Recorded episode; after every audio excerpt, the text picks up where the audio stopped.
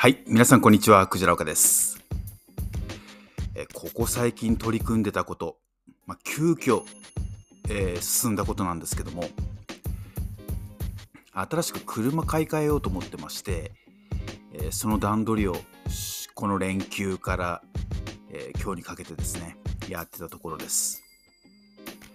えっと、前の車が特に壊れてる、まあ、若干不調ではあるんですけども問題なく走れててもちろん気に入っていて中古車でも4年乗ってるんですよね。で距離が8万5千キロ近くなってきていて、えー車検も近いと。でこれからどうしようかって。まだ価値のあるうちというか、まあ、価値なさそうだなって古い車なんですけどね。でその一括査定サイトのようなもので調べ始まってまず額だけでも聞きたいと。そして、えーまあ、いくつか候補に上がってた車種はあるんですけども、まあ、もちろん中古車ですよ。願わくば多少でも値段がつくのであればそれを下取りに入れて新しい車と交換のような買いやすくなるような額になったらいいなということで先週末から進めてましたね。でまず驚いたのはその一括査定サイトっていうのはもうひとたび登録するとですね一斉に各社から電話がかかってかかってきて、えー車を見させてくれと。でそれが結構強引なんですよね。もう時間とか関わらずですよね。2つくらいの電話でも怒りましたけどね。もういい加減にしてよって今何時だと思ってんのよって、そして一瞬、うん、萎えましてね。そんな中で、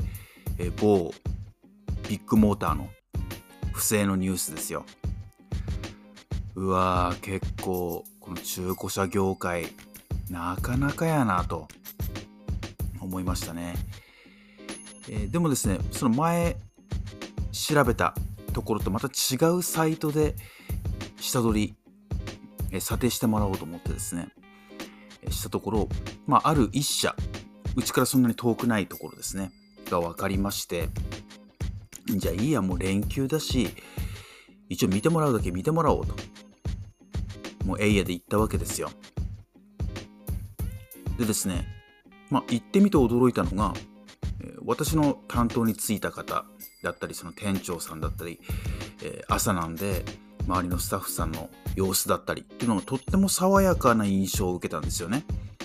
前のその4年前の行ってたところは特にそんなことは感じなかった。結構新鮮な印象というか。スタッフさんたちまた若いんですよね。若手ベンチャーっていうような感じの雰囲気で皆さん黒いポロシャツでっていう感じでやってらして。まずそこで好印象だったこととでその査定の額がですね自分が想像してたのと、まあ、はるかに価値があったわけですよ。えーそこで、えー結構有頂天になってしまって喜んだわけですけども、まあ、それだけではなくて要はこれで行くのかどうかあと下取りに出してうちから車買うのかどうかを48時間以内に決めてくれればこの額だということで金額からもそして時間の観点からも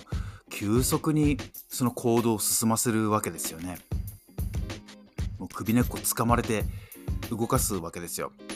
だってそりゃそうですよね。私だってそういうことに関しては結構慎重派だしじゃあ他のところともうちょっと相見積もりを取ったりとかもうちょっとじっくり検討したりってこうなりがちじゃないですか。でも平気でそれだと数日1週間で経っちゃいますもんね。向こうとしてはもう早く決めたいというのはありますよね。まあそりゃそうだなと。私もだって仕事の日になかなかそこまで出向くことも難しいしっていうことで一夜明け、えーもうそれで決めましょうと。で車種もある人に相談してですね、えーもうこれにしようということで言って、まあそこまでいくとですね、もうなかなか判断もつかなくなってくるというか、一人ではなかなか決められないっていうことと、でもまあそんな中でも、よし、じゃあこれでいこうかと。結構オーバーしてるけども、まあこれでいこうかというふうになったのは、やっぱり担当者さんのおかげなんですよね。やっぱりその雰囲気だったりとかあとまあトークだったりとか、えー、押し付けがましくないセールスだったりとかいうのが、まあ、すご全て好印象でああなら決めようかと。でこれ逆に他のところに行ったりすると選択肢があればあるあるほど迷うじゃないですか。でまた時間経っちゃうじゃないですか。あちこち見たからとて貴重な時間も潰れてしまうし、なおかつこの査定額より上ってことはもうないと思うんで、まあ、そんな中でも、まあ、急速に背中を押されたなっていう実感があったんですけどやっぱりこの人が物を買うかこうサービスを決めるっていうのはプロダクトがどう値段がどうこの性能がどうっていうよりはやっぱり人なんだなと。いやそれはもう、まあ、勉強もしているしそういうもんだろうなって頭では分かってますけどもいざ自分が久々にこういう場面になってみるとやっぱり人で買ってるんだなってそこで背中を押されるんだなって決定するんだなってことが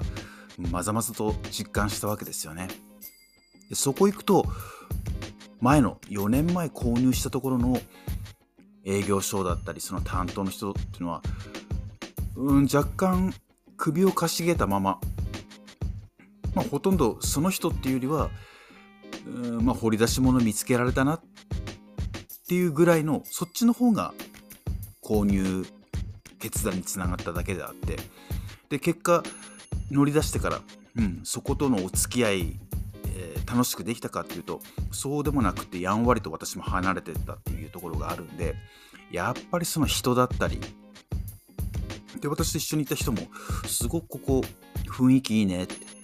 ここにするって言ったら意味分かったっていう風にして言ってましたよね。やっぱり、どういう風にしてその営業所、会社作っていくかであったり、なんかそういうのってすごく、この高い買い物ですからね、うん、決め手になってくるなって、気持ちよく、まあ、買うことができたなって。いう一件がありました。まあ、おそらくもうトントン拍子に進んで来月初めには乗り換えることができるんじゃないのかなって思うんですけども。ちょっと気持ち寂しいというか、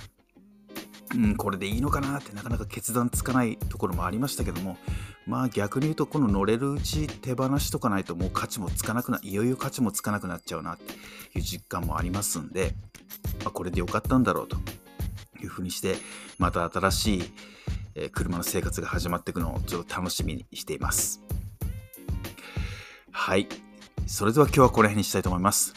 最後までお聴きくださってありがとうございました。